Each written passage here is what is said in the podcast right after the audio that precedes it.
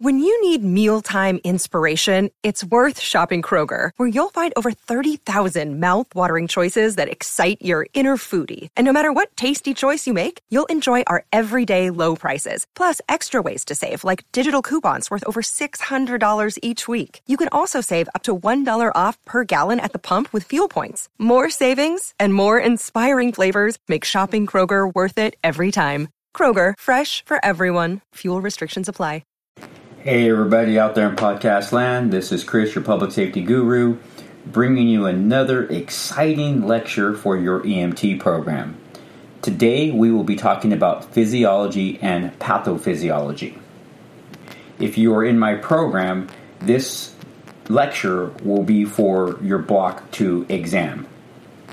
So, the topics we'll be talking about in this podcast are homeostasis, organization of life, fundamental unit of life, vital nutrients, water, electrolytes, movement of particles and water, fluid spaces, metabolism, perfusion, and unfortunately, that thing we refer to as death. So, what is homeostasis? An example of homeostasis is your body regulating temperature, blood pressure, heart rate, blood glucose levels, and body fluid composition. In other words, your body is always in a change or a flux of change where it's trying to maintain itself and stay happy. It wants to be in a happy place. With that, it's constantly doing things to keep it happy. It doesn't want to be sad. So, homeostasis is everything that your body is doing to maintain that happiness homeostasis can never be achieved by anything external. So, what this means is that if an EMT is giving someone treatment, that e- that treatment is not homeostasis. If you see test questions asking you, or well, essentially asking you what is not homeostasis, you need to look for the answer that is something that is outside of the body correcting itself. The key here is remembering homeostasis is the person's body doing things to maintain that happiness or that normalness. Let's talk body functions. Ultimately, all body functions are cell functions. The level of organization of cells is this we have cells, which make tissues, tissues make organs, organs make organ systems, and the organ systems make the organism. Organism. Now, the vital nutrients for us are oxygen and glucose, as we've talked about in previous lectures. If any one of these system systems fail, then the organism fails, which ultimately leads to organ failure, death of tissue, and ultimately the death of the organism, which is us. What is a typical human cell? A typical human cell is watery cytoplasma. The wall is semi permeable. There's receptors on this wall, and there's also organelles, which is spelled O R G A N E L L E S. When testing, don't forget the vital nutrients of the cell are oxygen and water, but also our cells need glucose as this is the energy source. As EMTs, we're allowed to give glucose, and we usually carry it in the form of a paste inside of a tube. The reason why we give it is that if the brain is lacking glucose, if we give glucose, the brain will immediately process that glucose regardless of the insulin level of the body because once again as we learned in previous lectures the brain the brain consists of cells that are able to process insulin or I'm sorry glucose without insulin once again, for testing purposes, a altered level of consciousness will occur in those patients that are hypoxic. This is our sign that tells us that a person is possibly hypoxic. Any slight change in oxygen levels of the brain will start to produce a altered level of consciousness. Now that could be simply not able to do certain tasks, being confused, not able to answer questions appropriately. these would all be signs and symptoms of a altered level of consciousness that may be possibly as a result of hypoxia. Now, did you know that the body is 70, 72% water? The body, once again, regulates our water, and we have this little formula that you don't need to remember, but amount eliminated equals amount ingested. So if you've ever seen those people drinking a gallon of water, you can ask them, "Do you, you do you urinate a lot?" And usually they'll tell you yes. Well, because that's because your body could only process so much water. Now, this next part of the lecture, I'm going to be honest with you, I really don't like it. But it's information I have to give you because there is a possibility it will be on your block exam as well as National Registry. Please bear with me, there is no way I can make this stuff exciting. Electrolytes. There are four basic elements of electrolytes there's sodium, potassium, bicarbonate, and calcium. Now, by this time, you probably have heard of diffusion and osmosis. So, what is exactly diffusion? The definition of diffusion is a process of particle and gas movement within the body at, the, at a molecular level. An example would include diffusion of oxygen and carbon dioxide. So we have oxygen moving into the body and carbon dioxide moving out of the body. This would be an example of diffusion. I always remember it this way diffusion is the movement of particles from higher concentration to lower concentration. So your lungs, your lungs have utilized the oxygen and there's now no oxygen inside your lungs. So you will take a breath in that high concentration oxygen will now go to those areas that have low low oxygen and fill it. So this is another example. If you were looking at the slide that I was looking at, you would see a dropper dropping a bunch of pellets into a bowl of water. At that point in time, the pellets would break apart and be evenly dis- distribute, uh, distributed throughout the entire solution. This is another way of looking at diffusion. Now let's talk osmosis. Osmosis is the movement of water from an area of high higher water concentration to an area of lesser water concentration. So one more time, a movement of water from an area of higher water concentration to an area of lesser water concentration. How can I get you to think about the movement of water for osmosis?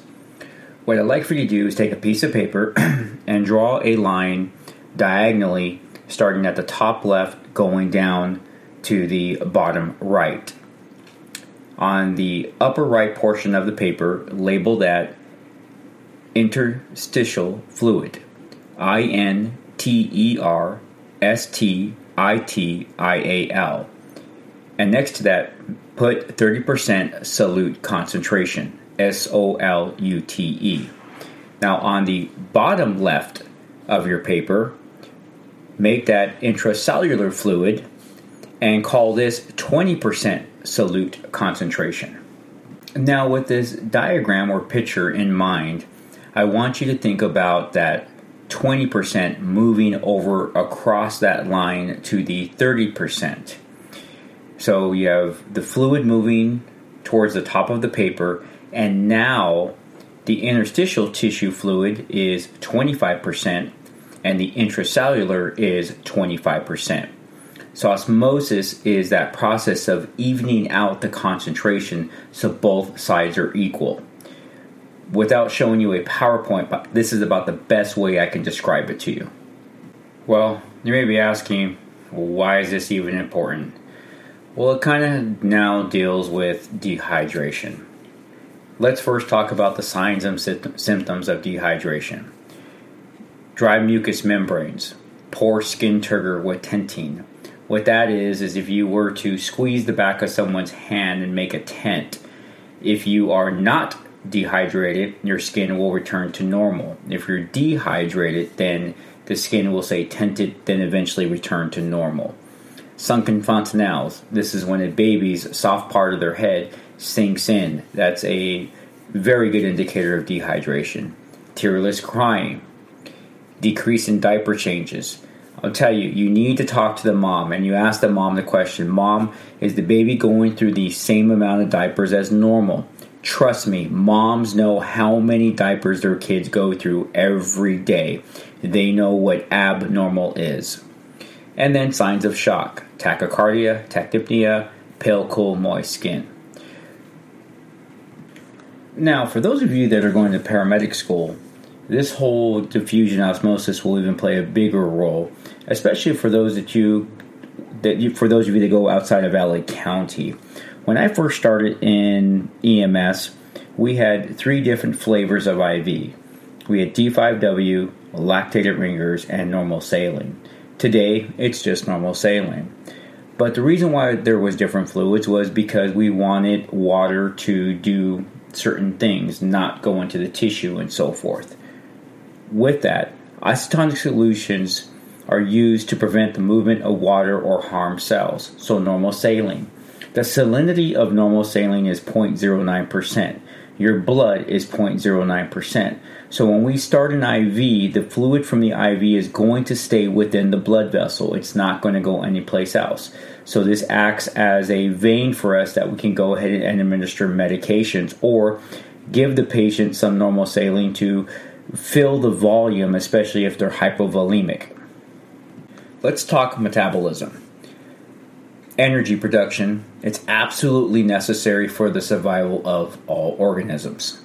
So, a definition of metabolism is what the body does to make and store energy.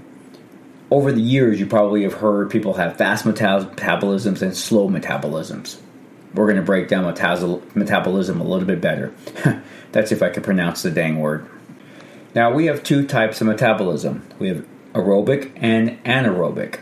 Unfortunately, for those of you in the program that I teach in, you've already had your block one exam and you've already talked about carbonic acid and lactic acid. I do apologize for that. Aerobic metabolism produces carbonic acid, and carbonic acid easily leaves the body. We're always in this aerobic metabolism. Now, for those people that work out, you put your body into a state called anaerobic metabolism.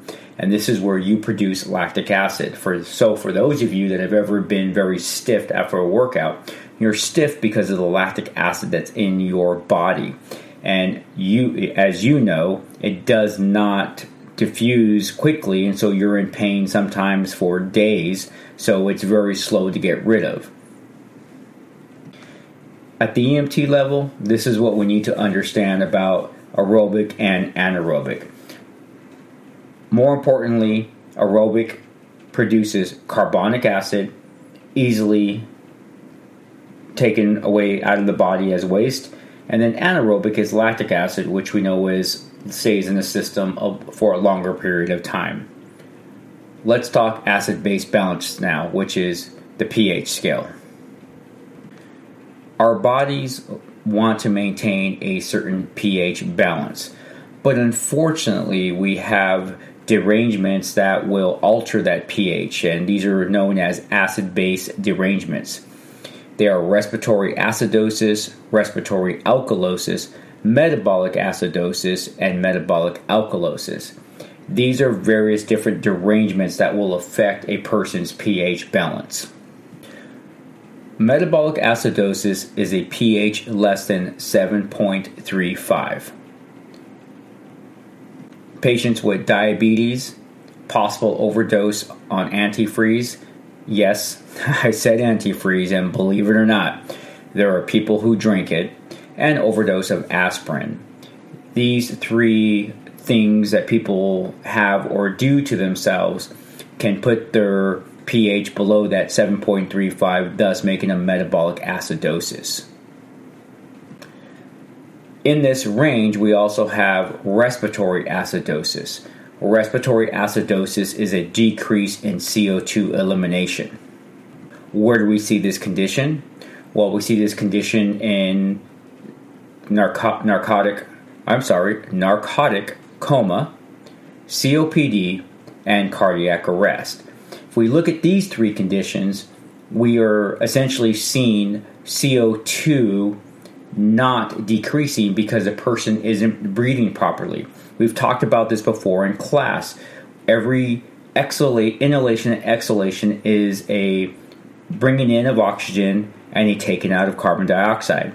So if the body is not ex- exhaling, that carbon dioxide is building up inside of our body, thus putting us into a respiratory acidosis. On the opposite end, a pH greater than 7.45 is considered alkalosis. We have metabolic alkalosis, which is a decrease in hydrogen. What could lead to this? Well, prolonged vomiting or diuresis. Diuresis is the constant urination. Um, this is usually body's usually doing this to get rid of those bad things inside of the body, so they keep being keep urinating. Is the best way I can explain it. With that pH of greater than 7.45, we also have respiratory alkalosis, which is an increase in CO2 elimination. This is associated with the medical emergency of hyperventilation. We will be talking about hyperventilation during a later lecture.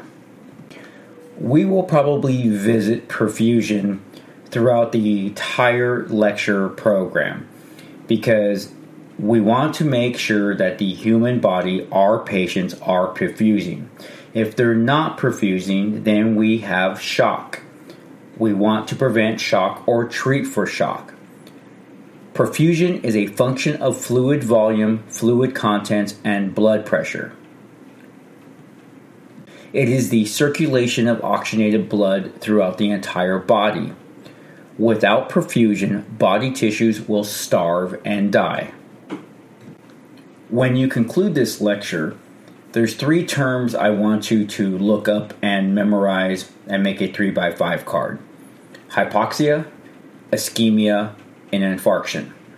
Now, if this is your first lecture you're listening, I tell my students I'm a big fan of the 3x5 card. There are just certain things you need to memorize, and because of that, you should throw them on a 3x5 card and memorize them and regurgitate them because they're going to be utilized during the testing process, national registry, and your career. Let's talk hypoxia. First, the brain. If the brain is hypoxic, it will cause immediate irritability. We normally see that in the form of altered level of consciousness. In the heart, it also causes irritability, and we will see this in the form of chest pain. Now, a few of you have heard me talk about death and are you afraid of doing CPR? And of course, me being the smartest that I am, will say, hey, there's nothing to worry about. The person's already dead. Well, what is clinically what is clinical death? By definition, clinical death is the moment breathing and circulations cease.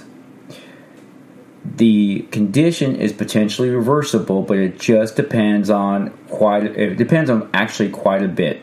How fast CPR is performed? Is there an AED? Did the patient suffer a heart uh, a heart problem that can be reversed with an AED. So many many different factors, but we always try.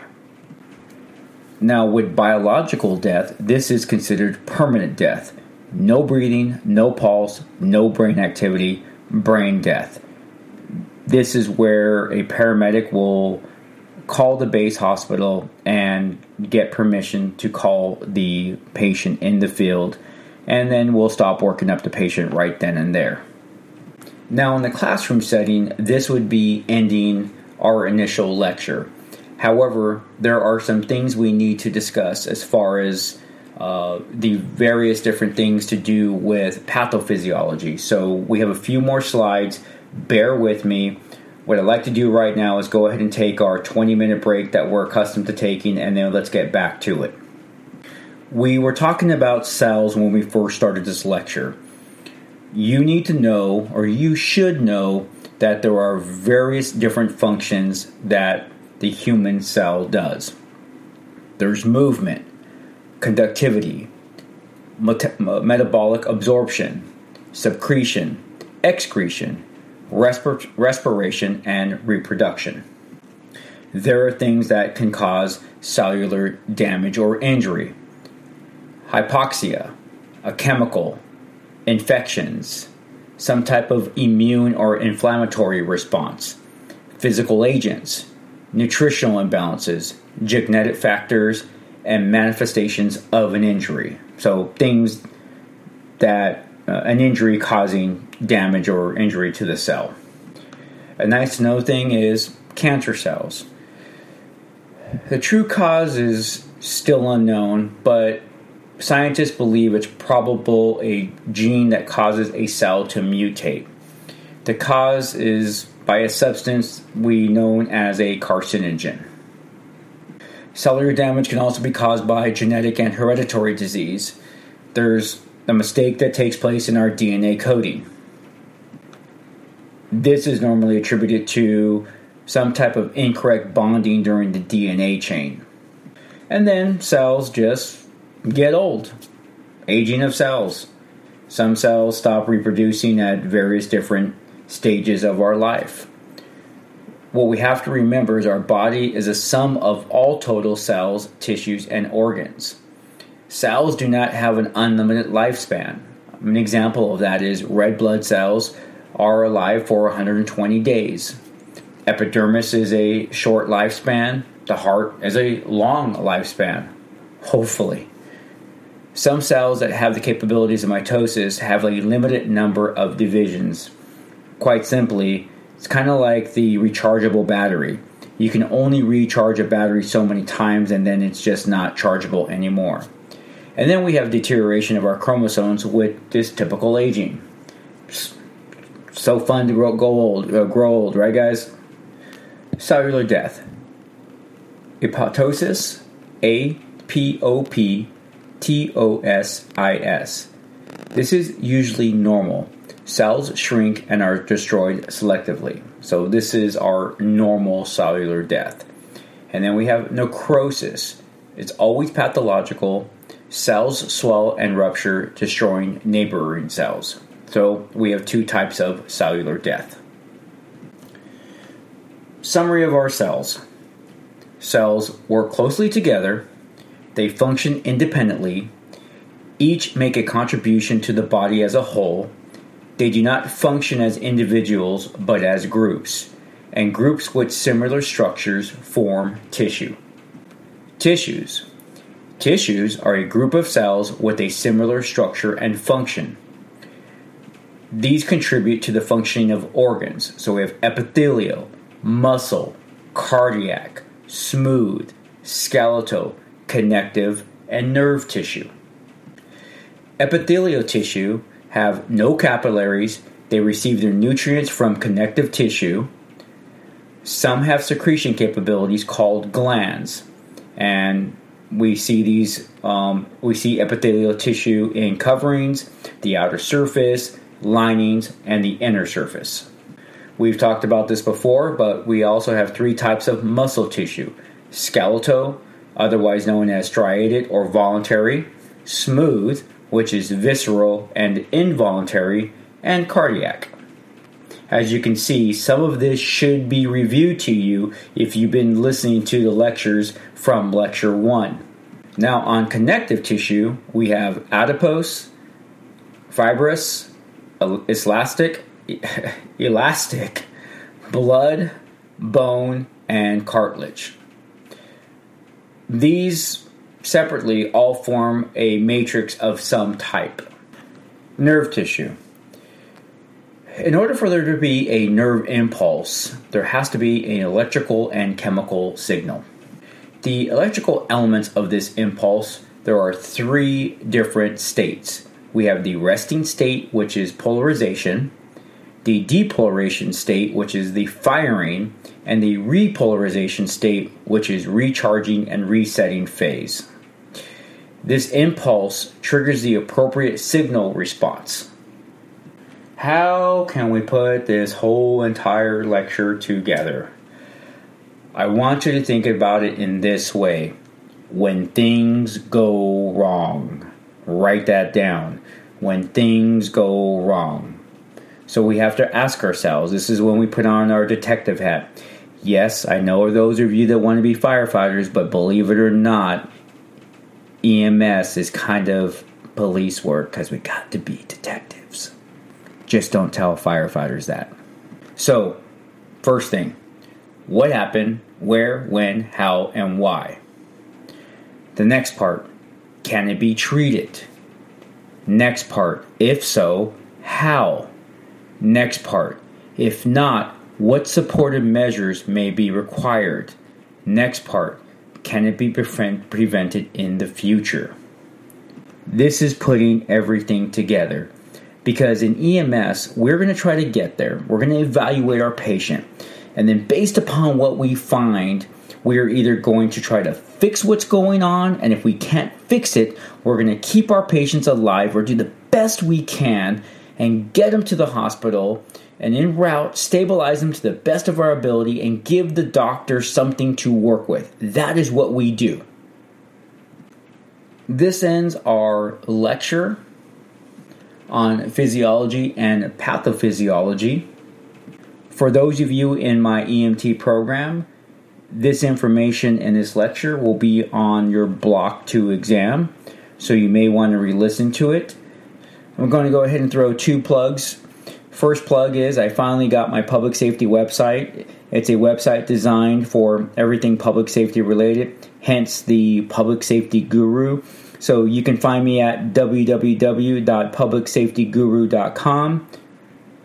And once again, if you are listening to this for your benefit, uh, this is all being done out of the goodness out of my heart. Any donations will be much appreciated. If not, though, keep listening, keep enjoying, and keep learning. And remember, the goal here is to not only be a good EMT, but to actually be a great EMT. You have a good night, and I will talk to you guys later. Bye bye.